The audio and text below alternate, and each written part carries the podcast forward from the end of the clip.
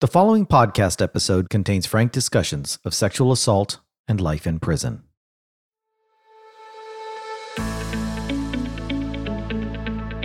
Welcome to the State Bar of Texas podcast, your monthly source for conversations and curated content to improve your law practice. With your host, Rocky Dhir. Hi, and welcome to the State Bar of Texas podcast. Keri Blakinger has lived her entire life on the ice. She glided on the frozen water as a young competitive figure skater, only to have her life upended, frozen, as it were, in place in upstate New York as she coped with addiction, a drug conviction, and a stint in prison. Today, she's an investigative journalist in Texas for the Marshall Project, asking us all to freeze for a moment and focus our attention on America's prison system and the inequities that she has identified for those housed within it. She has also recently published her memoir slash autobiography, Corrections in Ink she was a speaker at the State Bar's 2022 annual meeting in Houston. And in case you missed her, well, we get another chance to sit down with Keri, hear her story, and discuss her insights on our prison system. So, Keri Blakinger, welcome to the podcast. Thanks for being here. Hey, thanks for having me. Absolutely. So, first of all, let's let's talk really for those who are uninitiated. What is the Marshall Project? It is a nonprofit news outlet. I often describe it as being kind of like ProPublica, but only criminal justice. That's our our whole focus is covering the criminal legal system. Interesting. Okay, and how long have you been writing for that publication? I've been at the Marshall Project since the start of 2020, and before that, um, some listeners might know me from my time at the Houston Chronicle. Okay, so so you've you've written a thing or two about the prison system. So let's let's first talk about something kind of fun. Let's talk about ice skating. How did you get into that, and Talk to us about your career. I, I know I know it it ended at one point, and that that leads us to the next part of the story. But tell us about your ice skating career. Well, I got into it because my mom saw an article in the local newspaper when I was, I don't know, in probably second or third grade. And um, she was like, Oh, this seems cool. Do you want to try taking some skating lessons? And and so I did. And I was you know, obsessive and a bit of a perfectionist, which is a really great uh, combination great of traits to have. Yeah, I was going to say yeah. that that's awesome. Okay, and and and where'd you grow up? Uh, Lancaster, Pennsylvania. Okay. So yeah, so I I got into it, and as I got better, I started skating at bigger rinks a little further away, Hershey, then Harrisburg, then um, University of Delaware, which was at the time a major skating training center. Sure and I skated. Eventually, I started skating pairs, which is where you know the guy throws you around and it looks all dangerous and stuff. And right. um, we competed at nationals twice in uh, when I was in, I guess, tenth and eleventh grade. Right. So you know, so we were pretty good. Um, and skating at that point was pretty much my whole life. I left school at ten or eleven every day to go to the rink to train, and I'd be there until five or six at night. And um, it was my whole world. And the only sort of future I could imagine and really my whole identity. Right. And then, you know, when my pair partner decided to branch out and find another partner, I kind of fell apart because, you know, in skating, there's so many more girls than guys that he could find a partner the next day. And for me, it could be like weeks or months or never. And of course, oh, skating oh, wow. careers are short. Like you're not, mm-hmm. you're not going to be skating till your mid 30s, right? You know, we had a i remember there was a 23 year old skater that we referred to as the old lady and that okay this was, hurts me. This hurts me. As a 47 year old dude i am I, I, am i'm cringing but yeah I, I, see your point. So yeah i knew that my career had a had a timeline.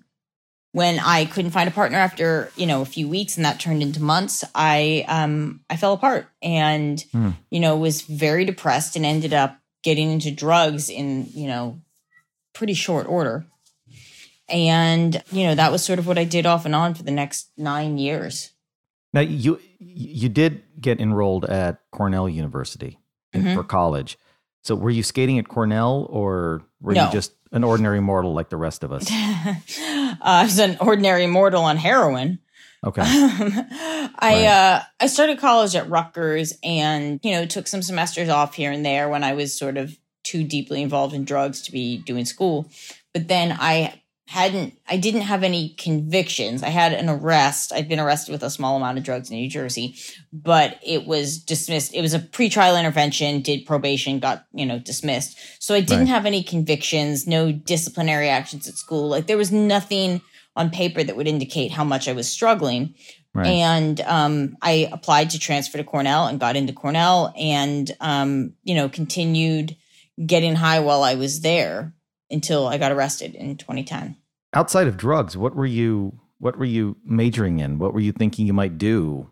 Like with your degree, what did you want to do as a career? Had you even given any thought to that? Initially, I majored at Rutgers. I majored, I double majored in philosophy and genetics. Oh wow! Um, okay, that's eclectic. Okay, that, I, that's interesting. I um, I don't know why I thought this, but I wanted to do um patent law. like I, I I don't know what I was thinking, but I I liked science a lot, and I wasn't actually good at lab work. So eh, you know, so I was like, okay, so I'll double major in philosophy, and that'll you know set me up well for going to law school. That was my thought. If you're not actually good at anything, being a lawyer is an amazing career path. So it's your, your your head was in the right place on that score. So then when I transferred, I was you know I, I was a undergrad transfer, so it was hard to double major and still graduate in a reasonably timely fashion. And I ended up switching to an English major mainly because I sort of didn't know what else to do, and that was you know my my parents were you know strongly felt like I should be an English major for whatever reason. Um, right. So yeah, so I was majoring in English at Cornell, and I was also working some for the student paper. And I think it was, you know, in my mind that maybe journalism would be a path, but I wasn't, I was very lost by that point. I wasn't really set on what my exact future would be. Yeah. So th- this whole time, the, this whole time you're, you're doing heroin and is maybe other drugs as well. So you're oh, struggling. Oh, with- every drug, you know, any drug you put in front of me. Yeah. Now, at some point, at some point, Tupperware was involved and so this police officer finds you with with Tupperware and from with with heroin in it, and I guess you'd walked out of your apartment and you had this Tupperware with you. What do you know? What made this police officer suddenly suspect you of something? I mean, somebody walking with Tupperware would not necessarily arouse suspicion to me. What? Well, I think somebody called the cops about a suspicious person in the area from a few houses down from where I was, okay. and you know, the chain of events is not incredibly clear to me because as I understand it, it seems like somebody called the police from one house and I was several houses down outside walking down the street. And yet they came up and approached me, which doesn't seem responsive to that call. So right. I'm I'm not clear. I you know, I've never asked the cop 10 years right. later, why did you do that? I I mean, I'm I might have looked high. I mean, I was I always looked high, I'm sure. um, but um, yeah, I, I don't know the exact, I don't know exactly how that transpired. I know there was a call and instead he, you know, came over and talked to me. Because in, in your book, you talk about talk about how you're trying to hide the drugs and you're trying to get away, but he he eventually catches on to what you're doing, and this this this leads to your more, shall we say, involved interaction with the criminal justice system. Yeah, I um I tried to throw the drugs under the nearest car. Well, I mean, I did throw them under a car that was in the like nearby parking lot, and then someone right. spotted that occurring and went and fished them out and um, gave them to the cop. And um, then, as I was getting arrested, I ate a whole bunch of pills that were in my pocket. So then I was extremely high for all of the arrest and don't really have any sort of good I mean, I have like snapshots of what I remember, but don't have a sort of good, complete narrative um, in my mind of right. what happened that morning. Other than that, you know, it land it ended with me in the county jail. And and eventually, there's. Did you plead, or was there a trial involved? In- oh, I pleaded. You know, the initial offer was like two to four, and then I pleaded to two and a half flat. So not not that much of a negotiation. you know, I mean, were you represented by counsel or were you doing this on your own? God, I was not doing this on my own. Okay, well, that's.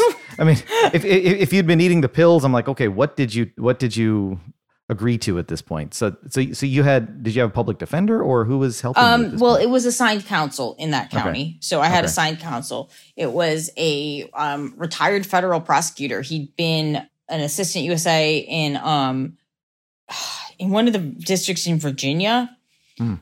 And it's funny because I was interviewing recently, I was interviewing a state lawmaker in Virginia, sure. old dude, who mentioned that he had been, you know, AUSA in Virginia. And I was like, oh, wow, I, I wonder if you knew you know, I, I said my lawyer's guy, name, right. and and he was like, "Yes, I hired him."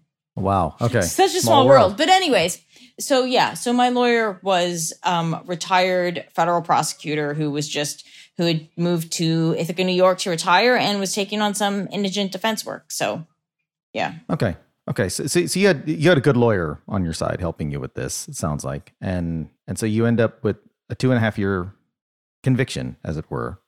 So you're you're you're supposed to do two and a half years. Did you serve the full time, or did you get did you get well in release? New York on a flat bid for a nonviolent offense, you do five sevenths standardly. So I did 21 months, which was um, I didn't have to go in front of a parole board. It was really just like as long as I had done the you know bare minimum of what I was recommended to do, it was um, you know it was just a rubber stamp that I was going to get out. So So let's start with your with your very first night in prison after you've been convicted. What what was the biggest surprise to you at that point? I mean, you you'd never been in prison. You'd been in county jail up until this point. What was that first night like? Describe that for us. Yeah, sure. So I'd been in, I'd spent about 10 or 11 months in the county jail before I got transferred. Sure. And then when I got transferred to state prison, you do the first night in, in New York where all this is occurring. Mm-hmm. You do the first night in whatever the closest prison is. And then they move you to the max for like classification and reception and all mm-hmm. that good stuff. So that first night, they had a bunch of us who weren't cleared to be in GP. It was maybe, I don't know, eight, ten of us, something like that and they just sort of locked us away in one wing of an old building that almost looked like it could have been a college dorm. I remember it as having like, you know, wood floors and individual um, rooms, you know, and like bunk beds in the rooms. Like it was almost like the worst college dorm ever with grading on the windows.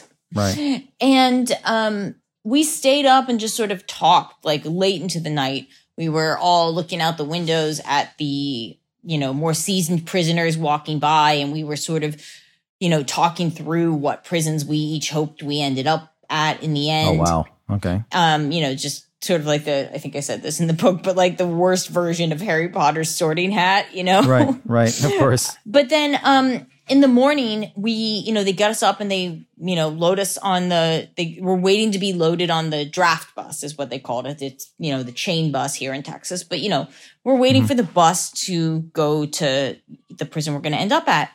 And I'm listening to two guards talk about this woman who was in solitary and she had um, taken a dump on a mess hall tray and pushed it back out the slot at the guards. I don't know. I don't know the backstory. I don't know if she was Mhm. mentally ill. I don't know if she was Mhm. having like a mental break because she'd been in solitary too long. You know, I don't. I I don't know what the backstory is here. But in response, they turned off her water, and the guards were talking about it. And the one of them was like, "Well, what's she gonna drink?" And the other one was like, "Oh, she can drink out of the toilet. If it's good enough for my dog, it's good enough for her."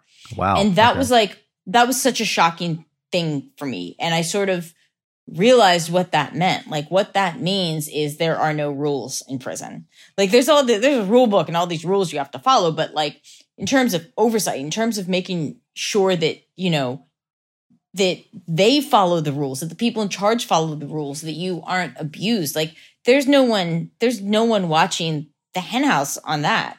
You know and and it's it's sort of like prison is its own little kingdom and they can do whatever Okay. they want and Hmm. you don't really have any recourse i mean you can grieve it after the fact but that's not going to get you anywhere most of the time and of course if you grieve things then you risk retaliation for that so yeah that was that was a that was a big that was a i don't know big sort of realization for me Well, you know, for, for most of us that sitting on the outside, I think the assumption is that if you just follow the rules, you just do your time and you stay out of trouble, you'll be okay. The guards guards will treat you okay and you're all fine. Is that is that a myth or is there any truth to that?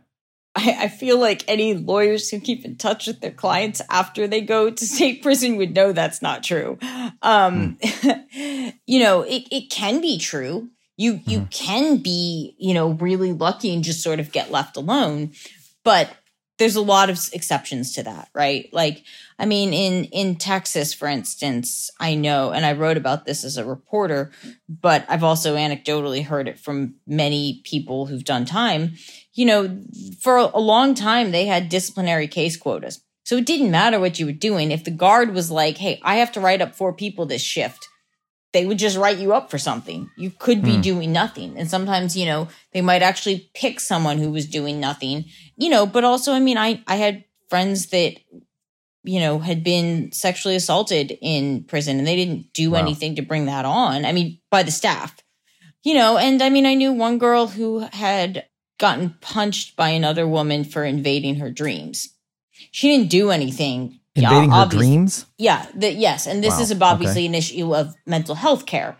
It is not the case, to be clear, that I was just sort of walking around expecting to be punched at any time. Like that was not generally a concern, but it is a reality that like this sort of thing can happen. You know, you have predatory, you have some predatory staff, you have some very mentally ill other prisoners. You know, you have a lot of desperate people too. You know, when you have such a resource scarce environment and things like toilet paper are such a valued commodity that I've seen, you know, women offer um, blowjobs to guards in exchange for more toilet paper. I mean, that creates a level of desperation that like yeah things can happen and you can mind your business and generally have an easier time of it but you know that's that's not uh that that's not perfect like that doesn't always that's not always enough is it different for in men's prisons versus women's prisons from what you've been able to decipher in your work? Yeah, totally. I, it is different. There's a, I mean, there's a few ways in which it's different, and I, I think that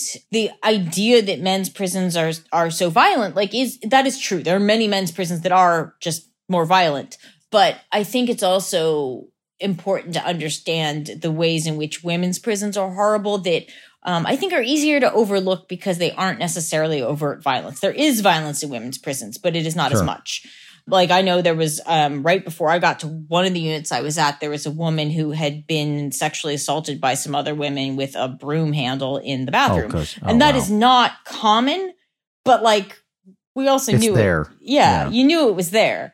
So like yeah, violence does happen in women's prisons, but I think a lot more of it in in women's prisons was you know the the sort of ongoing threat of sexual abuse from the staff and the mental games and humiliation, which I think are a little more pronounced in women's prison than in men's. Men's, I think the problems are more around violence, violence with each other, and also the, um, you know, the staff. I mean, it's not that staff are never violent with women, but I think that staff are a lot more likely to punch a male prisoner than to punch a female prisoner. Um, I only know of one person that actually got beat up by staff in women's prisons, but I know of many men that that has happened to. And of course, this is sort of inherently anecdotal mm-hmm. because there's not really solid data around abuse because so much of it's not reported, sure. you know? Sure. And the other, I think, big difference actually is also the way that race works out and the existence of gangs. Um, so I wanted to ask about that. So yeah, please yeah. shed some light on the on, on the race issue and and and those are related out. things, right? So, like in men's prison, there's a lot more gangs. There, there really weren't gangs per se in in women's prison, but in in men's prison, there's gangs, and and a lot of them are are racially based. And um, I think that makes race race more of an issue. Like in women's prisons, you could have friends of different races, and most people did.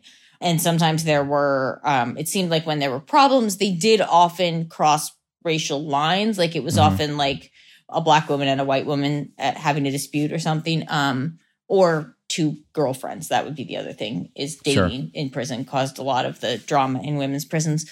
But, you know, I think that the gang structures mean that race uh, is more of an issue in men's prisons. Um, but it also means that there's um, a lot more contraband in men's prisons because they have the structures in place to have a steady flow of contraband. Like women don't tend to have a big structure of people that can help bribe the guards to get in cell phones, for instance. Mm-hmm. So there are not cell phones in women's prisons on the same level as there are in men's prisons. I've actually, in all the dozens of guys and all the dozens of prisoners that have reached out to me with contraband phones, none of them have been women. Huh. Okay. There's also there's drugs, but there's less drugs. And I think it's kind of one of the things is that because there's less violence and less contraband and fewer drugs, like the staff end up picking on women or, or p- punishing them for much more trivial things. Mm-hmm. You know, it's not like they just don't write them up because they're not fighting and and not smuggling in cell phones. They just write them up for contraband makeup or having too many pairs of earrings. And, and there is data to back this up. I mean, my anecdotal experience and my years of reporting would lead me to this conclusion anyways but there are studies around this around the fact that women tend to be disciplined in prison for much smaller things which kind of goes back to what i was saying before about how you know in men's prisons we recognize that they're bad because of the violence. But i think in women's prisons you know they can be bad because you're going to spend like i had a friend who spent 30 days in solitary confinement lost her parole date and spent four and a half extra months in prison because of one extra pair of earrings. Got you know? it. So that's right, like right. a different kind of like abuse and terror you know i guess that that that brings us to another to another issue which was your talk at the annual meeting for the state bar of texas and and your panel and what you guys were discussing so that that way lawyers in texas can kind of get a sense of how these issues might affect their clients or affect their cases. Before we get there, let's take a quick break and hear from our sponsor, and then we'll be back with Keri Blakinger, and we're going to talk a bit about her talk at the annual meeting. The Texas Lawyers Assistance Program provides confidential help for Texas lawyers, law students, and judges who have problems with substance use and mental health issues. TLAP offers 24 7 confidential support and can connect you to peers and providers for assistance. TLAP can also connect you to the Sheeran Crowley Lawyer Wellness Trust, which provides financial help to Texas lawyers, law students, and judges who need treatment for substance use, depression, and other mental health issues but can't afford to pay for services. Call or text TLAP anytime at 1 800 343 8527. And we're back. We're back with Keri Blakinger talking about her work to highlight prison reform and what needs to be done, and also talking about her new book, Corrections in Ink. So, Keri, talk to us about your your talk at the 2022 State Bar of Texas annual meeting. You were on a panel, and tell us about the panel and what was what was your message to lawyers on that particular discussion? I was um, ranting about open records. okay, well, uh, tell us about that. What's, yeah. what's what's the issue that we need to be aware of? Because you know for a lot of lawyers, we're, we're not familiar with every area of law. So it kind of helps to hear from somebody who's got a perspective on that. Yeah, I was actually surprised um, in my years of reporting. I didn't realize that that most lawyers don't have to deal with open records a lot. I didn't realize it until lawyers would reach out to me for advice on open records. um, and you send them an invoice and say, "Here's three hundred dollars an hour." that would have been that would have been justice. But I mean, I have a sort of, I, you know, I've done a few CLEs on open records, and I mean, I have a sort of longer, more nuanced points, but I think that as a at a minimum, the sort of starting point is, you know, open records are obviously not like discovery, and when mm. you mm-hmm. read the law and you look at what should be releasable, it can really vary a lot, and there's some exceptions that are applied in some ways that are not common sense, and you know are sometimes very well established and you're not actually going to get around them. So my advice is typically to find some find someone, probably a reporter, honestly, who puts in a lot of records requests to the agency that you are trying to get stuff from and you know and reach out to them. Maybe they have some of the stuff around that you need or maybe they can tell you what you can actually get and what you can't. Um, and also if you're you know if you're if you're writing if you're referred if you put in a records request the sure. agency refers it to the ag and you decide to write a response letter the aclu has written some some pretty good response letters that um, i you know would suggest just like lifting language from because right. um, some of those exceptions that are commonly used by some of these agencies are used by multiple agencies like they sure. love to say like one of the common ones is under investigation that one's okay. kind of hard to object to because you often can't prove or disprove it but anticipating litigation that mm. is one that agencies love to overuse because they'll just say anticipating litigation when they're they have no basis for saying that and I, and the ACLU of Texas wrote a great response letter to um, to in in a case where they were trying to get records from the Texas Department of Criminal Justice. Um, Savannah Kumar wrote the wrote the letter, and they did a really good job of laying out responses to all of the sort of main reasons TDCJ tends to cite, including this um, anticipating litigation when they really have no basis for anticipating it. Um, so I I often recommend people check out that.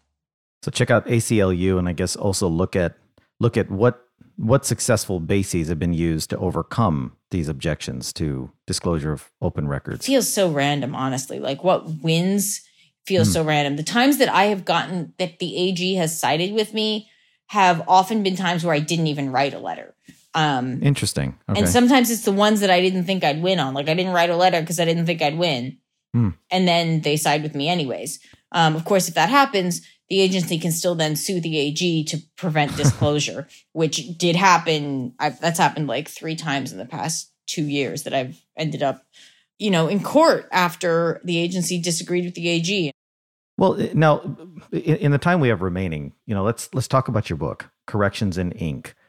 I, I I've had the chance to read a quick excerpt about it, but I would love to hear more about what prompted you to write it, and without giving away any of the contents or any of the really really amazing parts about it, because you, you're you're a tremendous writer, by the way.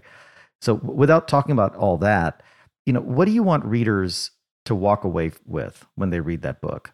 you know you, there's probably a message in there or maybe a couple of messages what do you want them to know about yeah i mean i hope that when people in prison read it that they read it and see someone like them who had a second chance and they know that second chances are possible and i hope that when people who are not in prison read it they understand some of the systemic barriers that prevent more people from realizing second chances because you know one thing i don't want is i don't want people to read it and say oh well she did well after prison so why doesn't everyone so mm. i hmm. tried to take you know, I, try, I tried to take great pains to explore some of the systemic barriers that prevent more people from being successful. And, you know, I hope that people understand that when someone does well after prison, it is in spite of prison and not because of prison. Do you think you just got lucky? Or do you think that there's there's things prisoners can do to actually make themselves successful when they get out?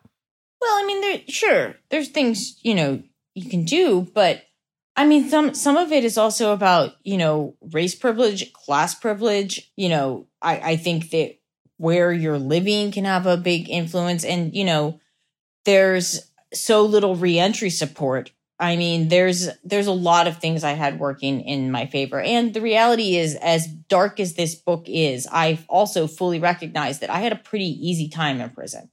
You know, I was in a New York women's prison. I was not in Telford unit. I was not in Stiles unit. I was not in some, you know, terrible maximum security prison in a southern state because that's a much worse prison experience. Our prisons in the South here are our whole different world from some of the you know prisons in more progressive states that have been more sincerely invested in creating humane conditions that are actually conducive to rehabilitation.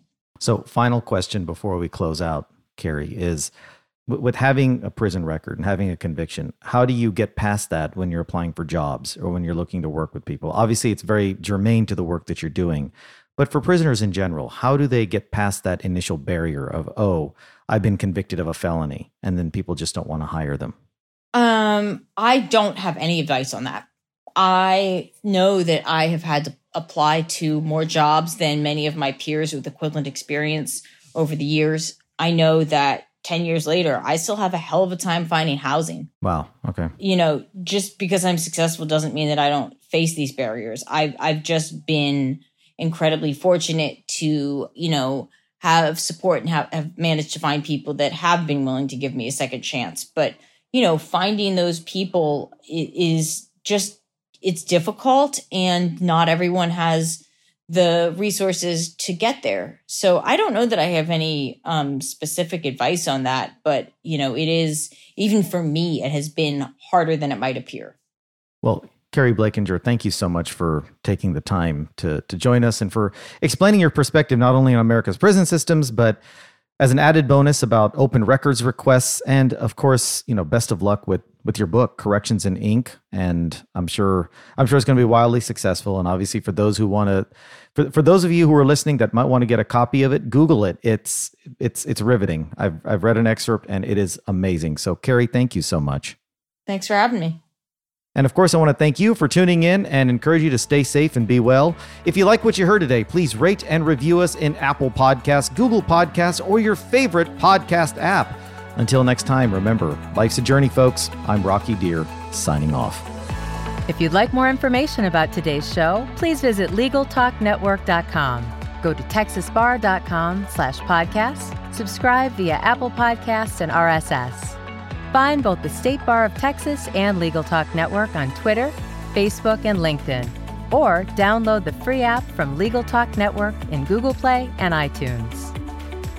The views expressed by the participants of this program are their own and do not represent the views of, nor are they endorsed by, the State Bar of Texas, Legal Talk Network, or their respective officers, directors, employees, agents, representatives, shareholders, or subsidiaries.